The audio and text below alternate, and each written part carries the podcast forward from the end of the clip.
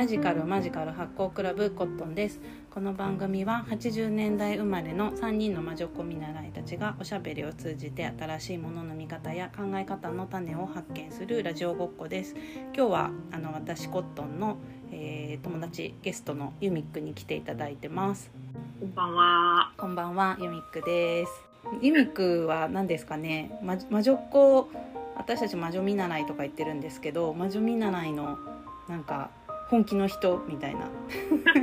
私が大いに影響を受けて受けた人なんですけどな今職業的にはなんかメインは占い師でとか言っていいのかな？なな何になるの？ねでもまあなんか本当にその都度その都度、うん。こうなんかなんていうか本当に宇宙のオーダーみたいなのが来るので、うん。なんかそれを「はい」って言って「やります」って言ってこう ややってるってる感じなんでうん、なんかね。なんかでも私からするとまあなんか便宜上、まあ、ユミックってどんな人なんだろうみたいなことを紹介するときに占いとかやってる人だよみたいなのあると思うんだけど占いって言葉自体もさ、まあ本来の意味とかいろいろあると思うんだけどなんかそれじゃ足りないみたいな感じもすごいするしなんか、まあ、フィットしフィットするっていうかなんていうのかなちょっと足りないっていうかさみんなが思ってるそういうそういうのじゃないからみたいな。ところもある。うんうん。ね。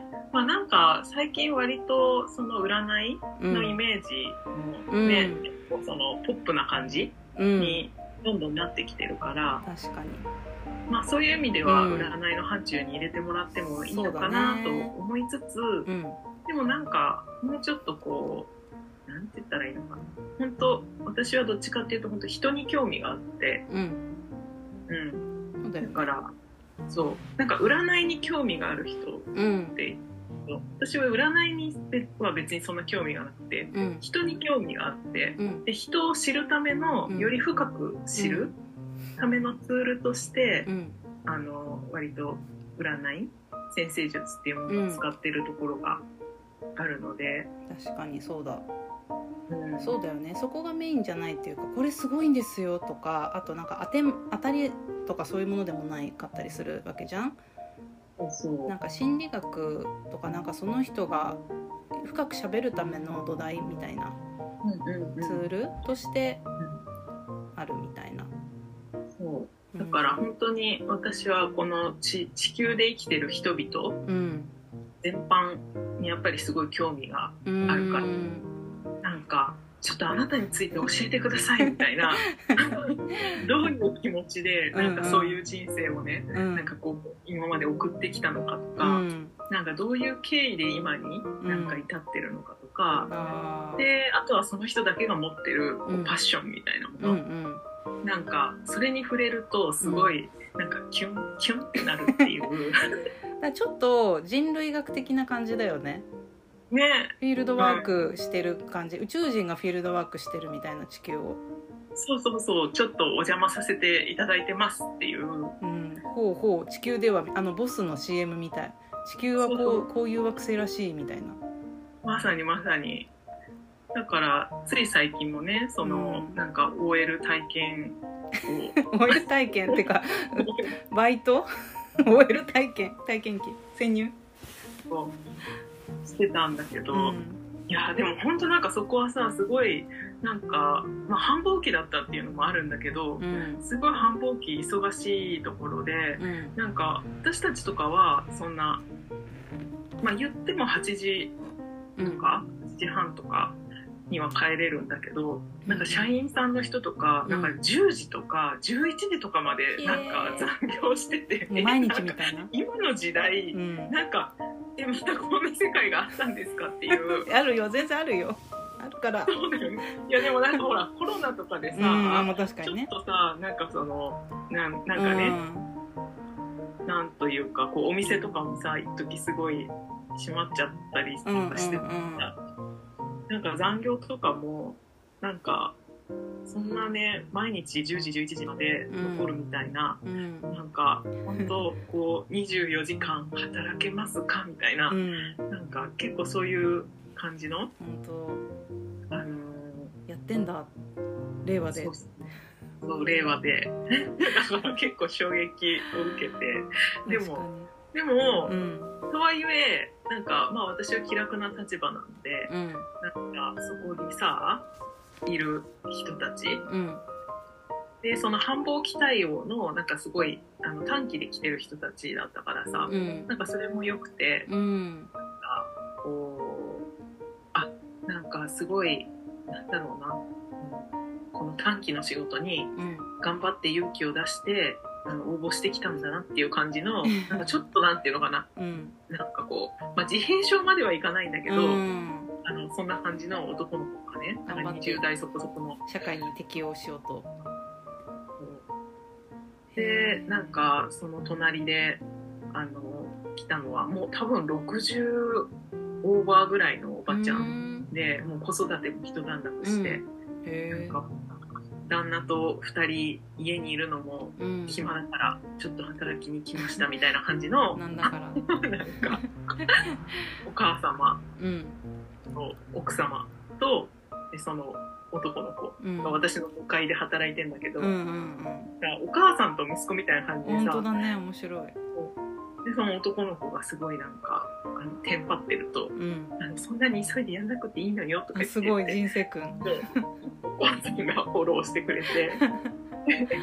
お母さんちょっとねお母さんあの年齢があれなんで、うん。機械系がちょっとうんうんうん。あそこは苦手みたいな。でそうするとそのちょっと若い男の子の方うん。が教えてあげたりとかしてて、なんかすごいここですごい 素晴らしい調和が生まれている本当みたいね。それぞれやれることで。へえ本当いいちいち一つ一つのこう人間模様をね ふふふって思いながら あのすごいなんかこういいいい映画を最前列で見させてもらってるっていう。あー毎日。そうか。確かになんかユミックのなんか私が感じる特徴の一つとしてはなんかそどこの場所にも特に入り込まないっていうか結構こうフラットに見てだから宇宙宇宙のさ人類学者だからさ地球学者みたいな、地球とはみたいな感じで見てるからいい意味でちょっと引いてて「へえそうなんだね」とかっていうのをさそのいい映画だっていうふうにも受け取って見れるしさそういう感じかななんかそうユミックと私の関係性でいうと一緒にあの住んでたこともあって私が前一軒家に住んでた時にちょっと部屋が余ってたので Airbnb, Airbnb とかもしたりしてたんだけどその期間の一つにユミックもあのとちょうど東京からこっちに京都に来るみたいなタイミングで部屋探してるっていうので私が昔1回だけユミックのサビアン先生術っていう通常の先生術よりもうちょっとマニアックなやつがあってそれを見てもらったことがあってその人が部屋探してるとかってえなんかそういう人と一緒に住んだら面白そうみたいなのもあるしなんかタイミング部屋も空いてるしみたいな感じで住んでたこともあってでその時にさこのラジカルマジカル一緒にやってる今日いないけど2人が私たち3人が同じ会社で働いててあのデザイン系の人たちの人材紹介とかあのお仕事の紹介するみたいなとこで私がやってる仕事が常に人のこう経歴見たりポートフォリオを見てでその人がやりたいと思ってる方向仕事とか転職だから。それに対してその書類を見てそこの際とかなんかこういうことしたらとかいう仕事だったんだけどミミックがそのやってるサビアン先生術の結構バースチャートっていうホロスコープみたいな書いてくれるんだけどそれをユミックが見ながら喋ってる行為と私が常にそのキャリアカウンセリングをしてる行為がめっちゃ近いなと思ってね私もやりたいと思ってあのおしゃべりそのキャリアカウンセリングしててもやっぱそれって結構さ確率の話だったりとか可能性がこういう可能性が高いみたいな話だからなんかでも分かんないよって話だったりするわけじゃんキャリアカウンセリングだから。この市場においてはこうかもねとかで世の中っていろんなことが起こるからさそれが確実ではないけどさこういう可能性が高いってことしか言えないんだけどで毎回毎回何回話してもまたちょっと話聞いてもらっていいですかっていうふうに来る人とかいてデザイナーさんで。でそういう時にもさやっぱこの人はキャリアカウンセリングじゃなくても占いとかがいいんだろうなとかちょうど思っててなんかそうなるとなんかスパーンってお告げじゃないけどなんか違う角度から来た方がすなんかしっくりくる人なんだろうなみたいな。私はもうさ確率の話しかできないからさあとは個人でこうしたらみたいな。でちょっと自分も試してあのサビアン先生術のなんていうのそのあのその人のホロスコープとかさ出すのは別に誰でも出せるけどなんか計算でやるやつだから。でもそれをこうストーリーにするというか読み解くっていうのはやっぱり占い師の仕事というかさ占い師っていうのはカウンセラーとかとも近いしなんか今コンコンテクストデザイナーとかそういうさ立場の人もいるけどやっぱコンテクストどう編んで伝えるのかみたいなことだなってめっちゃクリエイティブなやつやってるなと思ったから見よう見まねでやっててだそういう意味ではそれをやり始めたなんか師匠じゃないけどユミクの影響もあってそれをねそういうのもねうん。興味があって星の世界とかもちょっと勉強してみたりとかしてるって感じだけどユミクとしてはあのそれを占い師っていうよりかはちょっと地球になじ馴染んでる感じはあんまないみたいな。そう。だからなんかなんだろうやっぱり私占い星星に関しては特に、なんか結構本当になんかえーっとえ英語？英語を習うみたいなのと同じかなって思って。て、語学、うん、うん。語学そうそう、だからなんかあのある一定のこう単語とうん文法うんうんを覚えたらなんか大体こうなんて全体像はうんなんかこう理解できるようになる。うんうんで、そう、で、その、なんていうのかな。そういうことのさ、なんか理理解力うんうんがなんかすごい、あの、ね、コッツンはめちゃめちゃあるというか、なんか、落とし込み力っていうのかな。うんあこういう世界観ねみたいなそうそうそうそうそうそうそう。で、それをさ、あのーすごい具体的にさ、うん。あの身近な世界うん。につなげて、即活用してくれた人みたいな感じ。でうんなんかね、あの会社の研修の話とか、私あれすごい好きで、結構いろんなことで言ってんの。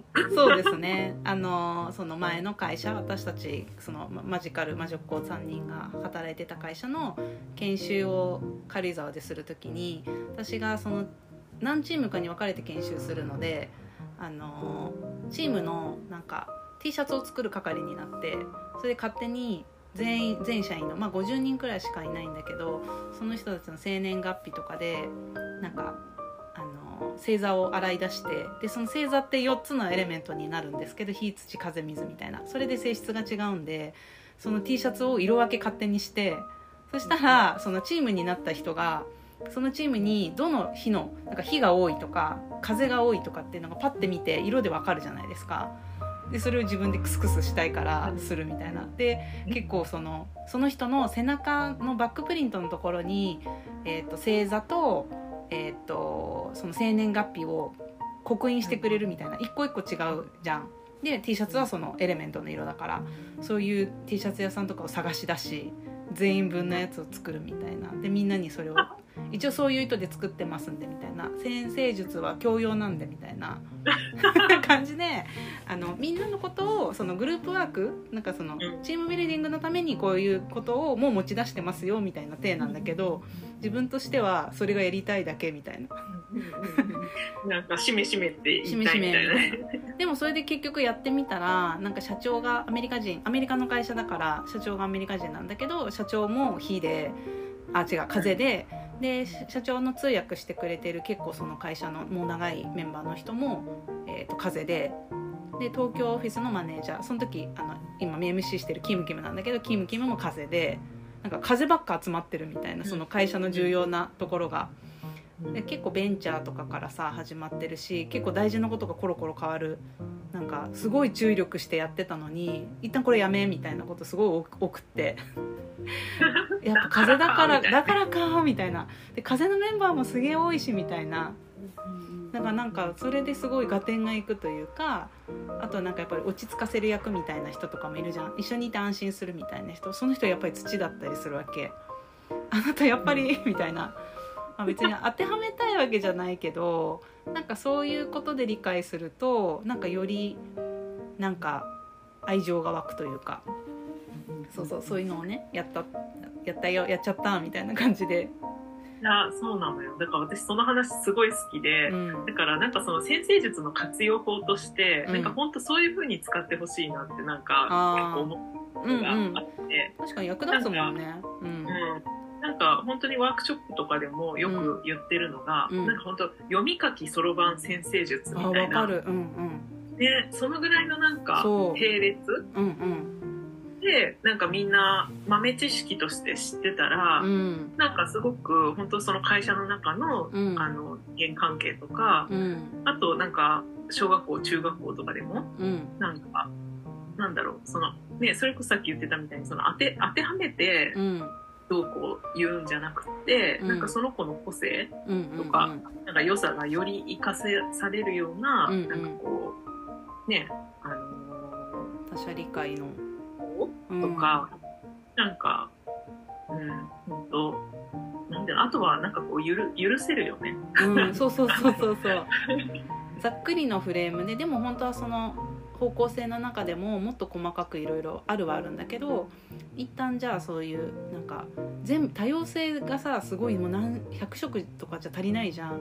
そういうのがありすぎるとどう思っていいか分かんないけど一旦こういうところにおいてはこういう気質みたいな。そうそいやでもさ西西洋先生術のいいところみたいなのってさ、まあ、由美子も言ってたけどなんかそのお羊座から生まれて、えー、と魚座で終わって12星座あるけどそれが人間が生まれて死ぬまでに体験することの、まあ、全てがそこに詰まってるわけじゃん。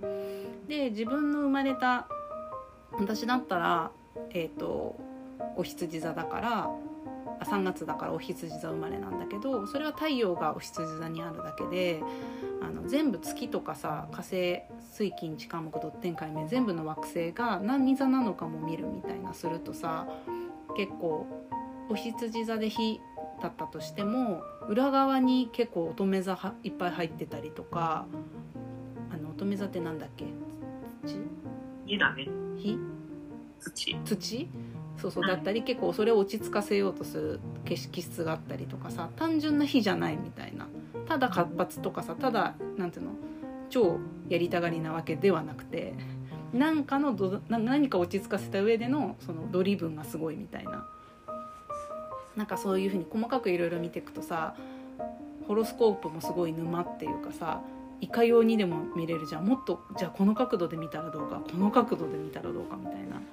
うん。それはそれで全然深掘りできるしでも単純にパッと見て一旦こうみたいなこともなんかできるのがあとなんか全員がそのあの生まれてから死ぬまでに一応経験することだけどなんかより濃く出るところとかその性質を使うところはその生まれた時間でこういう素質かもね要素かもねみたいなのが分かるとなんか助かるみたいな。うんそうそう。だから結局やっぱり人間ってその頭で考えることとうん。あのやっぱ魂うんでこう望んでることうん。ってやっぱこう特に現代生きてる人は結構ずれてることが多くて、うんうんでなんか頭で考えるとさすごくやっぱ条件とか、うん。それこそね、キャリアカウンセリングとかでうん提示できるのって、やっぱそういう部分、うんうんなんか条件だったりとかなんかねなんだけど実はその人がその魂の部分で本当は何を望んでるのかうん。っていうところの方がうん。なんかこうね大事なんだけど、うんなんかどっかやっぱ頭の方がこう大きくなっちゃってるからうん今の世の中って、だからなんかそこの不一致でうん。こうやっぱ病気になっちゃったりとかそうだっていねうのはなんかこうあるのかなと思ってね。だからなんだろう。魂ばっかりが大事ってわけでもないんだけど、うん。社会にいるしね。そうそう。でなんかあの経験することには全部意味があるから、うん。なんか経験しに来てるからさ、現世で。うん別になんか正解ばっかりを選ぶのがうん。いいないし、間違えたみたいなのも。あそうそうそう。間違いかどうかもわかんないしね。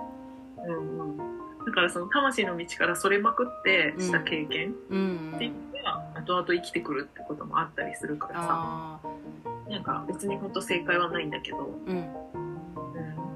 うん、でもまあなんかねこうでもなんかこうもう一つ人生をうん。こう深いところでうん。なんか満足してうん。こうなんか生きていきたいみたいなこうフェーズうんに行った時にはやっぱそういうのを教えてくれるのはうん。少しなんか自分がうん。うんあの来た本来のねなんかその設計図みたいなうん。そうだね。ブループリントとかうん。を知ると、あやっぱこっちだったんだって言って、うん。なんかすなんか素直に戻っていけるみたいな、なんかそういう感じはあるよ。そうだね。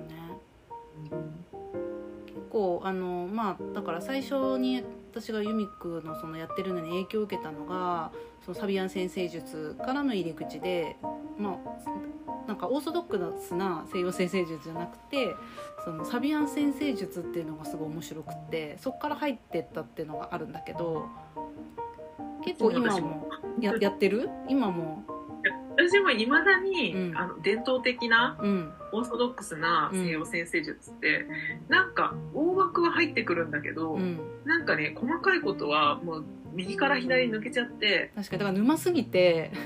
うん、し、うん。なんかねなんなんだろう。あのーそう。なんか複雑複雑わざわざ物事を複雑にしてるような感じもちょっとして、うんうんでもそれ別にそこやんなくても、うん。なんかこうサビアンでうん。割とあのーまあなんだろうなサビアン見てもななんかちっともわかんないっていう人うんも結構いるから、うん。そういう人は多分オーソドックスなやつの方が向いてるんだけど、うん。なんかサビアンシンボルを見て、うん。ある程度なんかこう直感的に、うん。あこういうこと言ってんのかなとか、こういうシンボルなのかなみたいなのが、こうキャッチできる人は、うん。もう別にねなんかサビアンねだけでいいんではないかっていう。確かに。それでめっちゃ面白い。サビアンってなんて説明したらいいんかね。えっとですね。サビアン先生術とは？サビアン先生術とはえっとまあ一般的な先生術はその、えっと、12星座。うん。12分類なんだけども、うん。サビアンはその一星座の中をさらに30個うん。に分けてだからねコッツンでもさ、うん。そのお羊座なんだけど、うん。えっとなんていうの？お羊座の5度なんだよね。5度だよね。だからうんお羊座も1から30まであって。うん。でえっと、まあ、その中でえっと、その一つ一つ一度一度にシンボルが当てはめられててうん。お羊座の5度のあの羽のついた三角。そうそう。翼のついた三角形。っていうそうそういうちょっと不思議なワードがねそうだね。一度一度に言葉なんか詩詩みたいなやつだよね。そのシンボル当てはめられてるシンボルが。でそれが30だから 12×30 うん。で360だからある意味360分類で見るっていう。そうだね。だから星座がその生まれてから死ぬまで一周するって思ったらその360度をのどこなのかみたいなところまで見るみたいなより細かいというかまあ、だからあのね人を12分類に分けてうん。あの言わないでくれっていう人にとっては もっとじゃちょっと細かく見れるんですよっていううん。言い方もできるしあとはそのちょっと作られた経緯っていうのがちょっと面白くて。ああそうだね。なんかそのさっき言ったみたいなね翼のついた三角形っていう言葉、どうやってうん。それが当てはめられたかっていうと、うん。本当あのまあなんかしそういう1920年代のアメリカでうん。なんかちょっとこうなんていうのかな神秘学みたいなものをうんうん。研究してたうん。グループの人がなんかそのまあそういう実験うん星座の中を30個に分けてその一度一度になんかちょっとワードを当てはめるみたいなうん。実験をした人がいて。うん。でなんかとある女性のチャネラーの人うん。にあのカードを、えっと、何座の何度みたいな風に書いたカードをうん。ランダムに渡していって、うん。でその都度なんかチャネリングで下ろした言葉をメモしていくみたいなうんうんうん作ってって。うん。だからなんていうか歴史的にはある意味すごい浅くて。うん。しかも一人のチャネラーが下ろしたものみたいな。何20かと。世紀入ってからうん。のものなんだけそどうん。でもそのチャネリングした先うん。が、あのー古代シュメールシュメール文明。うん。そうメソポタミアとか、うん。まあ、あの辺にいたうんサービア人っていう人サたち、ービア人そうがいたらしくて、うん。そう。でその人たちはなんかこう星星崇拝うん。する民族だったらしくうんて、うんうん。そこの意識にチャネリングして、うん。そのまあ、下ろしてきた言葉うーん。で。やっぱすごくこう新しいんだけどつながった先はめちゃめちゃ古いっていう、確かに。うん、確かに人とそこからつなが,、まあ、つながったっていうところでついていけない人もいそうだけど、まあ、つなが このポッドキャストを聞いてる人だったらもうそんな話ばっかりしてるんで大丈夫だと思うんだけどつながってチャネリングして下ろしてそうそう。365個のシンボル詩360個だね。360個か。360個の詩を全部の度数に当てはめていってだから自分の10個の惑星があるって話さっきしたけど10個自分のシンボルの詩がもらえるっていうことなんだよね。で詩になってるのがなんかすごい謎めいててなんかおもろって感じっていうかうんちょっと何言ってるか分かんなかったりするもんね。そうそうそうそれがいいよね。なんかすぐ短絡的に分かる感じじゃないっていう、うんでなんかすごくあの何なんだろうって思っ最初は思ってたけど、うん。なんかすごい3年後とか5年後とかうん。に同じシンボル見た時に、うん。ああみたいな、うん。俺なんか全く意味分かんなかったけど、うん。なんか今めっちゃ分かるみたいな。確かに捉え方がね。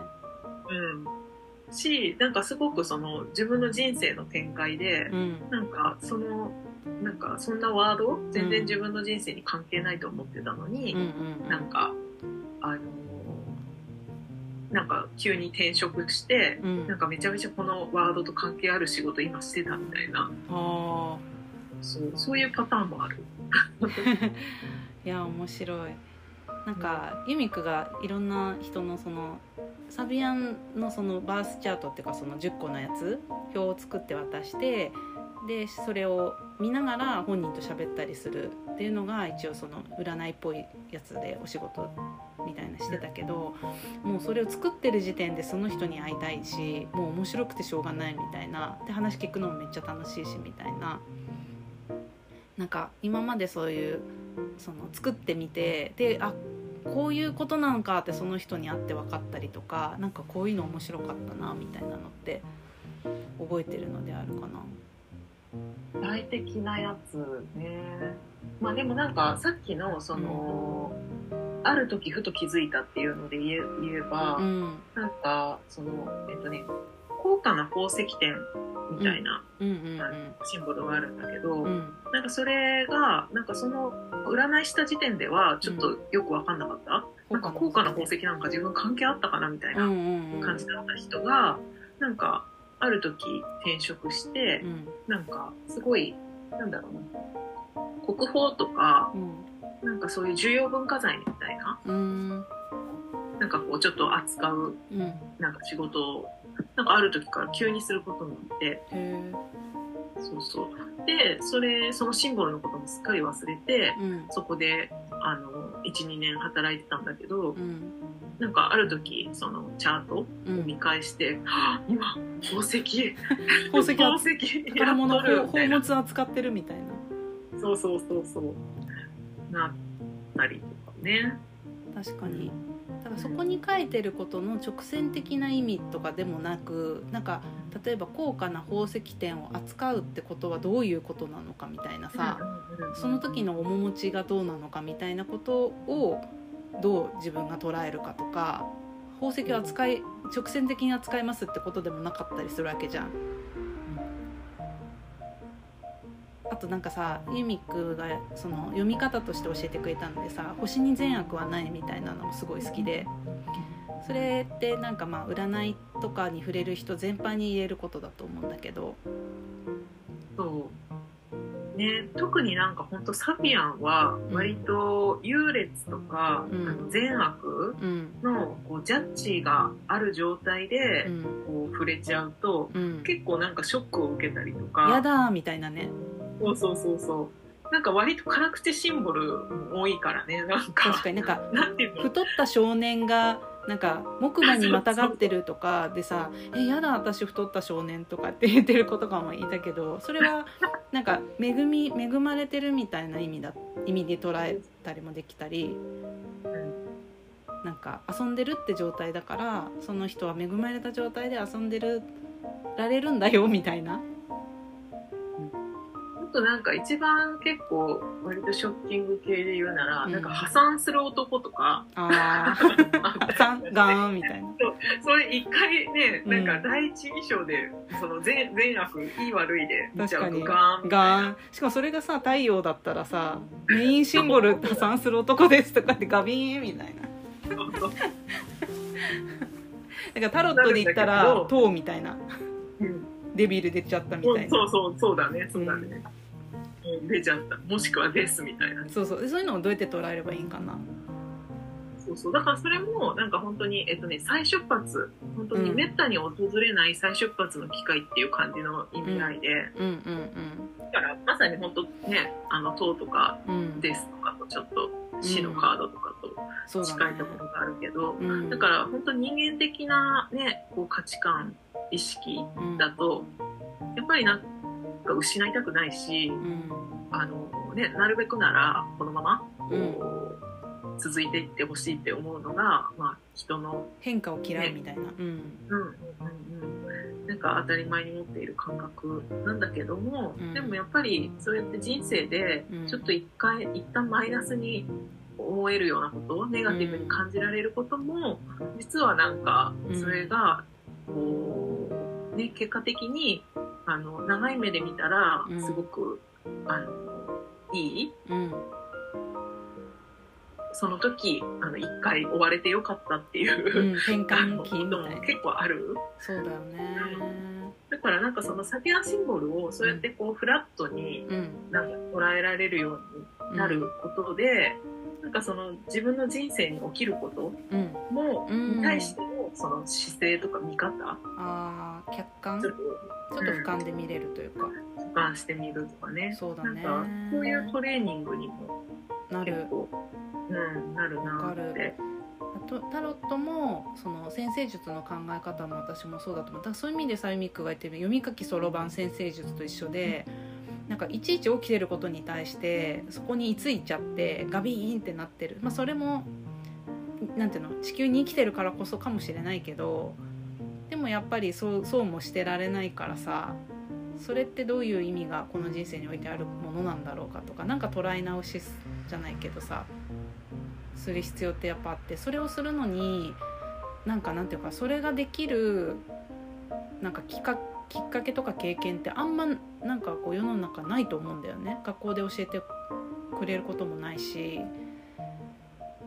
でもそういうタロットとか先生術とかの考え方を持ってたらさ自分に対してネガティブなことが起こってもそれが果たして本当にお財布落としちゃったとかもさその時はそれは損失だけど対極的に見てそれが良かったかもしれないってことも往々にしてあるしさそれを思ったら結構何が例えば病気してもすごいしんどいかもしれないけどなんか本当にそれがすごい良くないことかは分かんないしね。ね、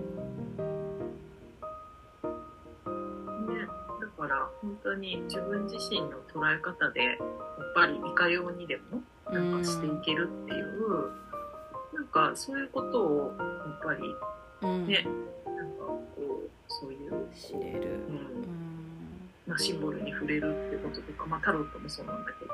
そうだよね。なんかほらやっぱりあの我らがホドロフスキー先生もタロットやってれるじゃないですか。アレハンドロ・ホドロフスキーっていう映画監督の人がタロタロティストなんだよね。うん本も出してて、うん。でなんかいつだか何年か前に新作映画？うん、サイコマジックだっけ？そうそうそう、公開になる時にう、ん。なんかインタビューみたいなのうん。してたのをうん。なんか見てて、うんでタロットはうん。なんだっけな。占いじゃなくてえっ、と意識意識のうん。探求？うん。って言ってたかな。ううんんうんうん。意識の探求のためのツールだみたいな、そうだね。うん。うん、そう言っててまさにと思って、まさに。だからササビアンがは360個あるからさ、まあ、サビアンの、まあ、ユミックともさサビアンシンボル全部をさ探探求する勉強会したいとかって私が言ってたんだけど、まあ、それを全部見てったら人間のその経験において起こることとかさ感情とかシチュエーションが一応全部わかるんじゃないかみたいなしたいなと思ったけどでも360個結構大変じゃん。でもさそれをまあ一旦もうちょっと簡略化したのがあのタロットだとしたらタロットの大アルカナが22枚あってフールゼロのフール愚者から始まってさ最後ユニバースにで終わる調和するまでの間にそのデスとかさ、えー、とトータワーとかさなんかデビルとかもあるじゃん。でもさその流れが分かってるとその途中にそのデスとかデビルとかが起こるじゃん。そのデビルもさ悪癖とかさ腐れ縁とかなんていうの悪癖を断つみたいなでデビルがあってそこからなんかちょっと次何だったか忘れちゃったけどなんか結構いい感じの節制とかだったかな。なんかクリエイティブな感じのカードとかがあるからさ。やっぱりそういうものが断ち切れてこそなんかそういうなんかそういうところに端的一旦するもよしみたいな。そうしないと分かんないからさ。悪癖をとかなんかただれた関係 を結び結んだ後なんか生産が起こるから絶対さずっとそこにいるとかもないからさ。だからなんかその流れを知ってるとなんかそのタワーとか来てもそんなこ怖くないというかなんか何か生産できんだなとかさ悪癖立て立ててよかったなとかさ。その後絶対なんか絶対というか流れ的にはもう物語の型としてあのスターとかサンとか来てさで最後ユニバースになるから。しかもユニバースで最後終わったとしてもまたゼロからフールではやり直すからみたいな。ずっと螺旋だからなんかどこにも執着しなくて執着っていうかねなんかここをキープしなきゃみたいなことのやつをちょっと手放せるというかね。そうそう。だからやっぱりなんていうのかなその、まあ、次元？うん。みたいな言葉を使うならば、うん。ちょっとその意識の次元、うん。まあ視点の置き場を少しこう高めてくれる？うんのがやっぱり、まあ、占いっていうツールうん。かなっていう、まあ、日常の意識だと本当そのね出来事に埋没しちゃううん。とこをちょっとこう一つうん。違う視点から次元から物事を見た時に、うん。なんか全然違って見えるっていう、確かにな。話。いや面白いよな。そういう意味で本当に意識の勉強、うん。うんね。本当ですね。そんな感じで結構喋ってはい。ちょっと前半ということで後半もまたあの次回もユミックさんにも来ていただいて次は今ユミックが思ってることとかちょっといろいろまた聞いて、はい未来から未来から来たお話を。聞きたいなと思ってるのでまた楽しみにしていてください。あのお便りとか感想とかあのユミックへの質問とかそういうのもあったらお届けしたいと思いますのでメッセージください。持ってます。待ってます。じゃあねバイバイ。